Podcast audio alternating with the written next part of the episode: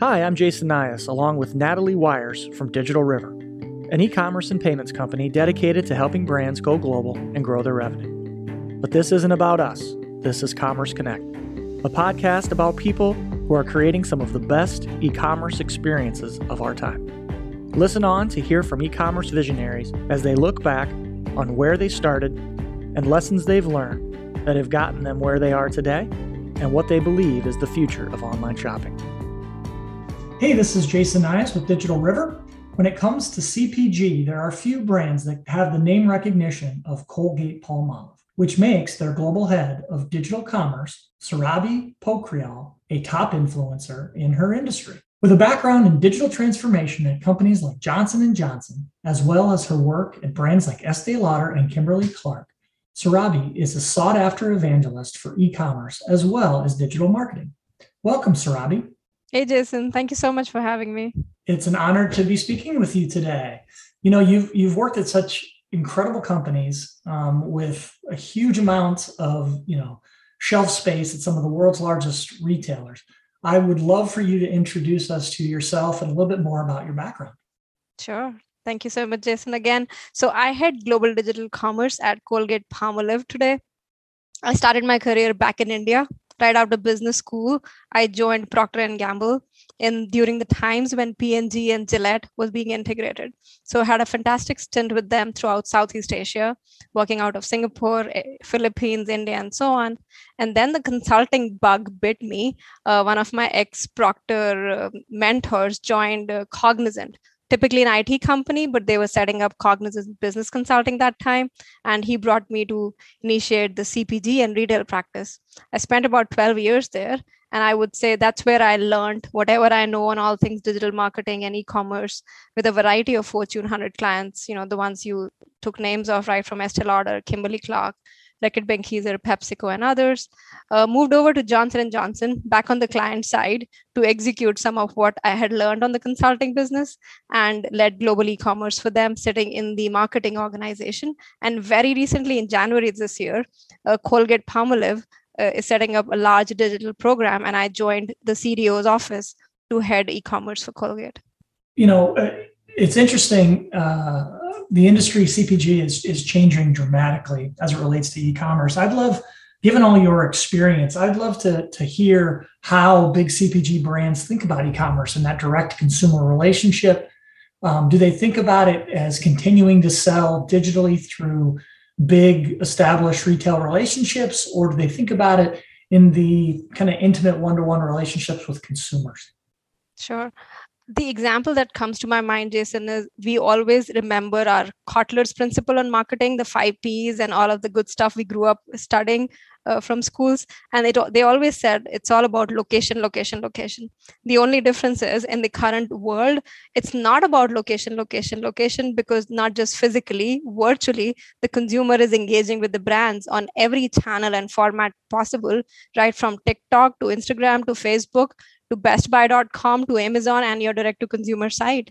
And especially in a post cookie world that we keep speaking and hearing so much about the uh, apocalypse coming brands are really looking to make more closer relationships uh, with the consumers directly. Now it goes without saying that retailers have been those intermediaries get all the information from the consumers and not always share that with the brands because that's proprietary. That's that's why they are the middle vendor middleman and they would not really want to give it away. But i think it's at a time where brands especially iconic brands who have a great influence and top of mind recall in our consumers are trying to go and reach out to that consumer directly and have that one-on-one relationship. Now in our in our pre-discussion you, you talked a little bit about uh, being a bit of an evangelist uh, and it wasn't that long ago that being an e-commerce evangelist was really convincing people inside of your organization to embrace digital. And you have an acronym for companies that drag their feet, SUMO. Uh, can you talk a little bit about what that is, what it stands for, and what you mean by it? Um, so, not the Japanese wrestling people. That's one of the names I know sumos are also. I I just said as straight up missing out. Like you have FOMO fear of missing out. I think post covid uh, a lot of brands are in the you know mindset of fear of miss- missing out but they also ought to be aware and cognizant of where are we straight up missing out. To state it simply i'll just say what got us here is not what will get us there right? That's exactly what i mean when i say sumo uh, whatever worked all the inertia and all the things that worked so far in a pre-covid era is not what's going to work to excel in digital commerce today. Uh, we can no longer think of sales and marketing as discrete parallel path and the twain shall never meet kind of scenarios. And you know that, that's all the evangelism i do uh, within the company and outside and i see so many uh, cpg companies doubling on down on those kind of areas. I like it. So talk a little bit more about uh, the end of channel conflict. It, you know it wasn't it wasn't long ago that uh, you couldn't convince a cpg brand to have any sort of e-commerce at all on their site. Is channel conflict gone or has it changed shapes in, in, in brands that you've seen other cpg brands I think channel conflict is a very internal view to companies, right? When the consumer decides to buy, if I want to buy a tennis racket and tennis balls for my son, I'm not thinking channel conflict. I'm just thinking the cheapest, more efficient uh, route in the most frictionless way. Where can I get the product? So, you know, if I have to take the analogy of our, the example of our traditional funnel, right? We say awareness, consideration, uh, potential conversion, and loyalty traditionally we thought that the upper funnel is all marketing and the lower funnel is all, all sales. But the consumer in in a very digitally uh, invasive way has decided the funnel doesn't exist anymore. I can browse instagram look across a great sunscreen product become aware and choose to buy it in that same micro moment of engagement. So unless my sales and marketing teams are tied at the hip and are cognizant of this fact that the funnel is truly collapsing and you just want to catch the consumer wherever they are in their journey uh, will not be able to truly you know uh, move forward in the most uh, you know commendable way. So i think channel conflict is sort of uh, you know in, in the past having said that when brands go to retailers there is always that conversation about if you're trying to reach directly to the consumer what am i getting and, and back and forth. So I, I think it's all about the conversation of value exchange. When we are doing retailer jbps as you know cpgs and brands what's the give and the get? And that's where you know you can minimize conversations on channel conflict but truly talk of value. Well so i love the analogy uh, the customers don't care about channel conflict. Those are constructs set up by the people who own the relationship with the retailers, the retailers themselves, but it's not putting the customer in the center. I, I love that analogy. Relative to that same point, kind of pulling that thread a little bit more, how do you think about your media mix? Like how do you how do you incent the right behaviors to, to drive the right behaviors? You know, similar to the conversation we were just having, right? In the funnel aspect, typically you would say marketing budget is designed x million dollars to just go after reach and awareness and impressions.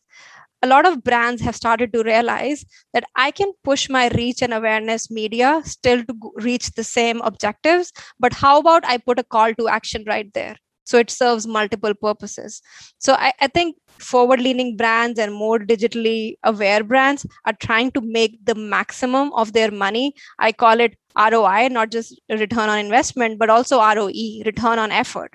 Now that you're making that amazing creative campaign already how can you go more cross channel and full funnel right full funnel media optimization full funnel content optimization versus trying to keep the funnel discrete and say i'm going to optimize for awareness separately and optimize for conversion separately i can imagine well so, so part of part of the reason digital transformation for brands is so hard is because it literally changes all the way you operate your business from the way you drive incentives, um, the, the things that you have people work on, but also KPIs. Can you speak a little bit about you know, in a world where brands embrace digital transformation and the old ways of measurements are gone, how do you set KPIs so people know what's most important to drive behavior? that's such a good question jason because end of the day human beings are creatures of habit so the as long as we have the end goal and the north star of what the outcome is the kpis will roll from there in my view, typically brands have goals like I want to increase my sales, I want to gain market share, and I want to generate long term customer lifetime value from that consumer. These are the two or three big macro goals that most, if not all, all brands will have in, in our industry, right? So, how do you go about making sure that the cross functional teams, be it sales or marketing, or customer development or anybody else have these as their audacious or hairy or north star kind of goals irrespective of which function they come from. So how do you truly start behaving in a functionless leadership role? And then you can go and do a double click and say sales guys these are your specific e-commerce kpis you know abc within the sales share and customer lifetime value. But those two or three are shared goals or uh, you know commonly accountable goals by multiple functions. I love it. Is functionless leadership a, a term you guys use we we use that sometimes and i have seen that you know across our uh, partner ecosystem as well right because a, a, lot of digital transformation like you said comes and stalls itself when functional silos start start showcasing themselves Yes. Well, I, man, I love what you just said. I mean, to really achieve groundbreaking new things, you have to break free from the traditional silos inside of a business. And yeah. so, you know, your, your point around someone measuring brand as an influence and then someone else measuring click through rate and then someone else measuring sales at a certain retailer or direct means you're actually all individually doing something that's not necessarily connected. So you have to get beyond that to truly uh, transform. Yeah. And I'll add an analogy that comes to my mind very recently. I was speaking to someone, you know, from my past uh, couple of past couple of jobs, and they said, we still speak on the swim lanes, right? This team's swim lane is this. Now, if you think about it, the very construct of swim lanes is equal to silos right swim lanes should not exist in a functionless leadership so if we are propagating functionless leadership and saying swim lanes at the same time that, that's that's not uh, good to push push the agenda you know we speak of agile and fail fast and all of that stuff but if you if you keep the vernacular of swim lane it's not relevant right? So and i know all of us grew up talking incorporate a lot on swim lanes and staying you know true to your function and all of that. Some of it is relevant but i think some of it needs truly to be disrupted. Yeah that's I mean, we could talk a lot about this. And, and the way that the way that uh, you've seen organizations have success is through really good goal setting really good kpis making mm-hmm. sure the thing that matters most is achieved not the who does it or what organization it's in correct. And shared accountability right? There there has to be you know you know this is very typical and this is nothing new i'm telling you. What gets measured gets delivered. This is one of the oldest things that was true maybe 10 20 50 years back. It's true even now. So measurable tangible goals is important but shared accountability of those is also important. At the same time shared accountability doesn't make it so ambiguous that you don't know who is doing what right? There has to be a level 2 to define which group is contributing in which discrete way but everybody should be incentivized towards the same you know big macro goals. Yeah. Uh, let's shift gears a little bit and talk about uh, global. You know uh, anytime you're talking about any of the companies in your in your history these are all very well known brands without borders. Pretty much every country you go to around the world you're going to see products from one of your companies that you've worked at. Mm-hmm. how does how do you how do brands in this in the CPG category think about the role of their website globally for basically showcasing what its products are and romancing them and creating relationships with consumers either directly or through retailers? So i guess it's a long-winded way of saying how do brands like this think about global I, I, think it varies a lot depending on categories also right? I have worked with companies who were in beauty products and companies who were in over the counter you know uh, medicines kind of products. So it varies because sometimes if you're buying an otc medicine you may want your brand website to be very clear about say just dosage instruction. I have you know 2 a.m in the night i'm looking to give my child fever reducer. I might go to your website but the first thing i want to actually find out is how much ml for depending on the age of my child versus somebody else you know if you're looking for a foundation you go to the brand website to figure out what is fit for my skin right? Do you have a map to figure out the right you know lotion moisturizer sunscreen you know foundation for my skin type? There could be guided selling. And and finally you know brands are also looking at it as a selling opportunity so you may or may not use the brand website as a direct to consumer site, but you may put plugins like where to buy to make sure if somebody landed on my site they and they are inspired by what they see about my product, they have the option to go buy my product in a most seamless and frictionless kind of way.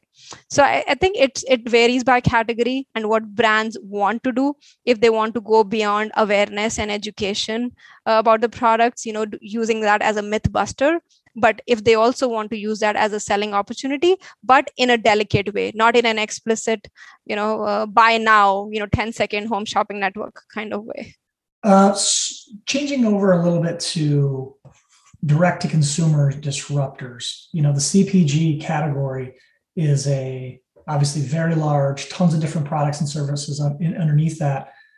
How do big brands, and I'm kind of going back to some of your previous experience at Cognizant as well. Mm-hmm. How do they think about like the Harry's and the Dollar Shave Clubs and the you name it, uh, D2C first brands, and how do how do big companies think about protecting that turf?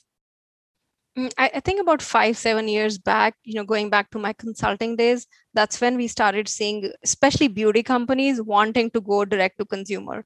One of the reasons was to build consumer relationships, but another reason was profitability, right? you know cutting out the middlemen to make uh, make the maximum roi so i saw a lot of beauty companies one of the clients i used to consult was uh, with was Coty philosophy which is a major beauty brand and we started their philosophy.com direct to consumer site.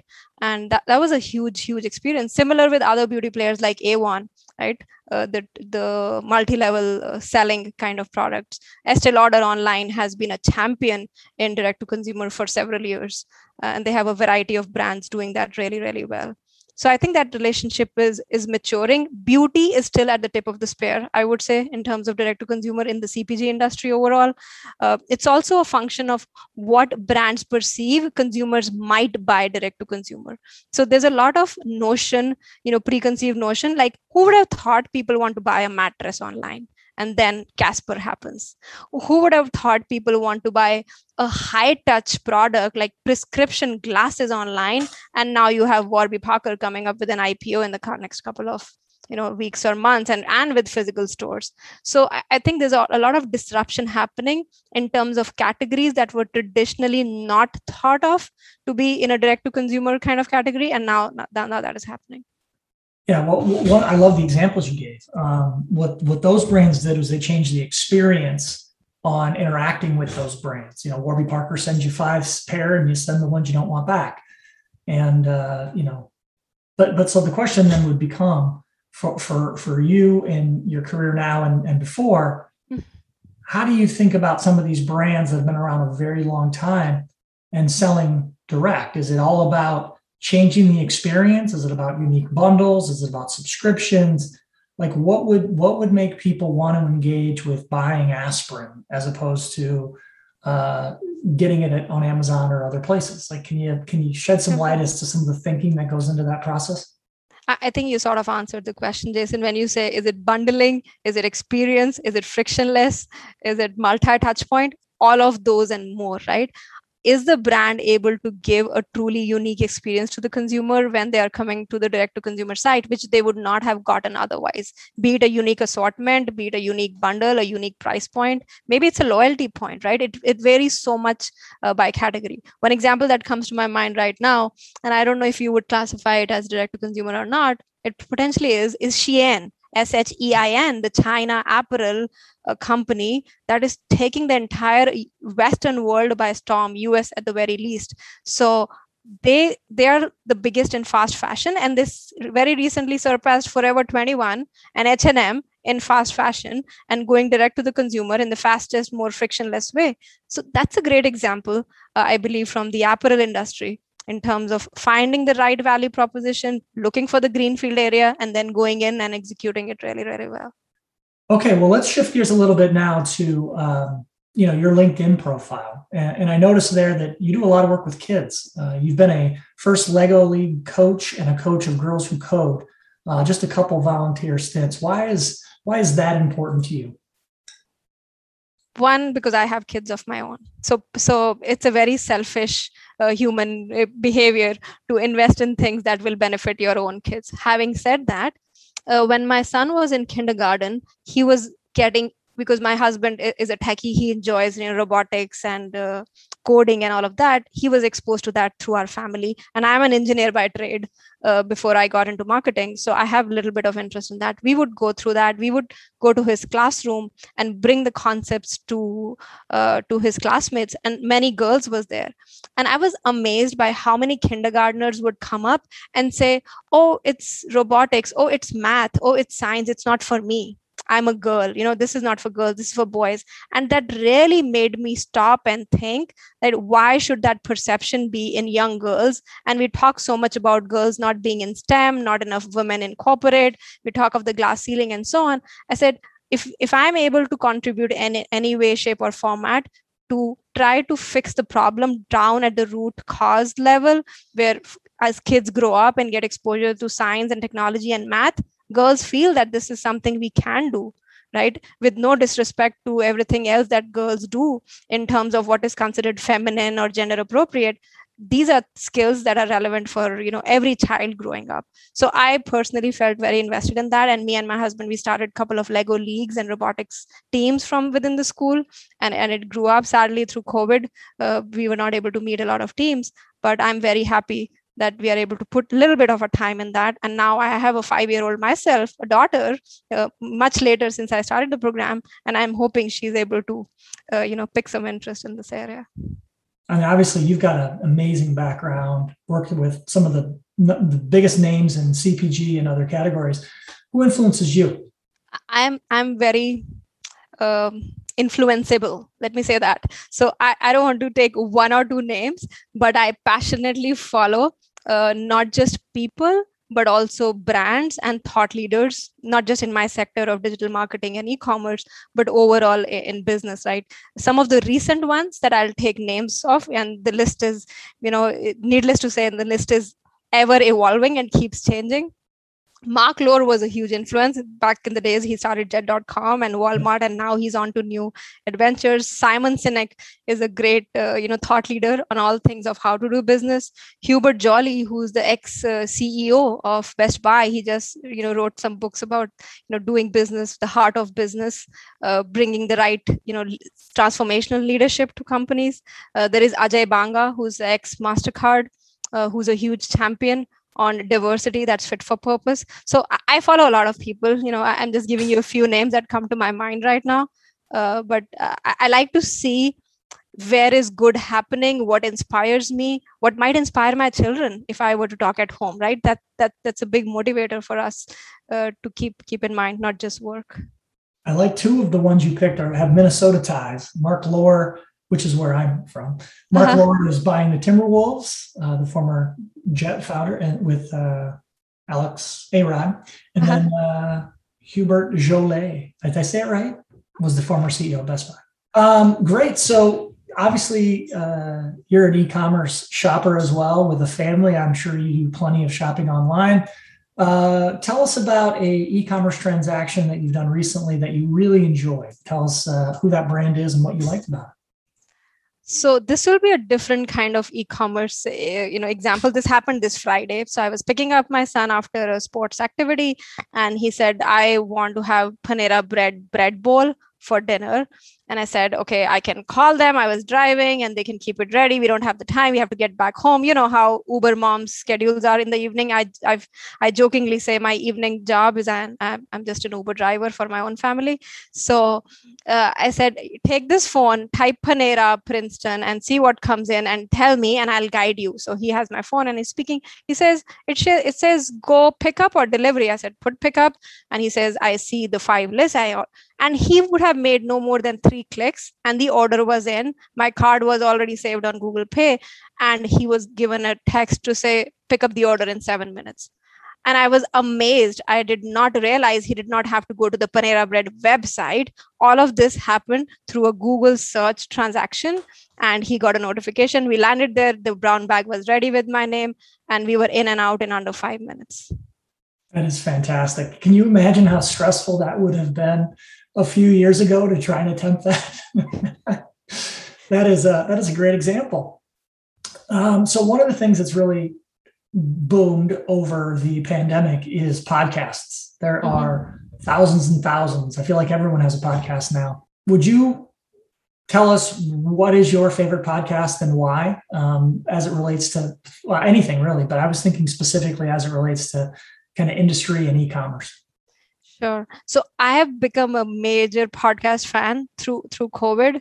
Um, you know, this is one thing that you can do in an engaging way without a screen in front of you. You don't need to have Zoom fatigue to listen to podcasts, and you can walk, run your dog, do your dishes, and you know, get a lot of learning ongoing. I, I almost say podcasts are the new business books, right? Uh, these days, it's almost like Blinkist. You know, that app that summarizes business books for you, but you still have to read it. I think that's a fantastic app. But you know, podcasts are amazing too. Some of the ones that I listen to or try to listen to fairly religiously on the business or general economy side is a TED Business Hour, McKinsey Strategist, uh, Motley Money, uh, Motley Fool Money, and Robinhood Snacks Daily.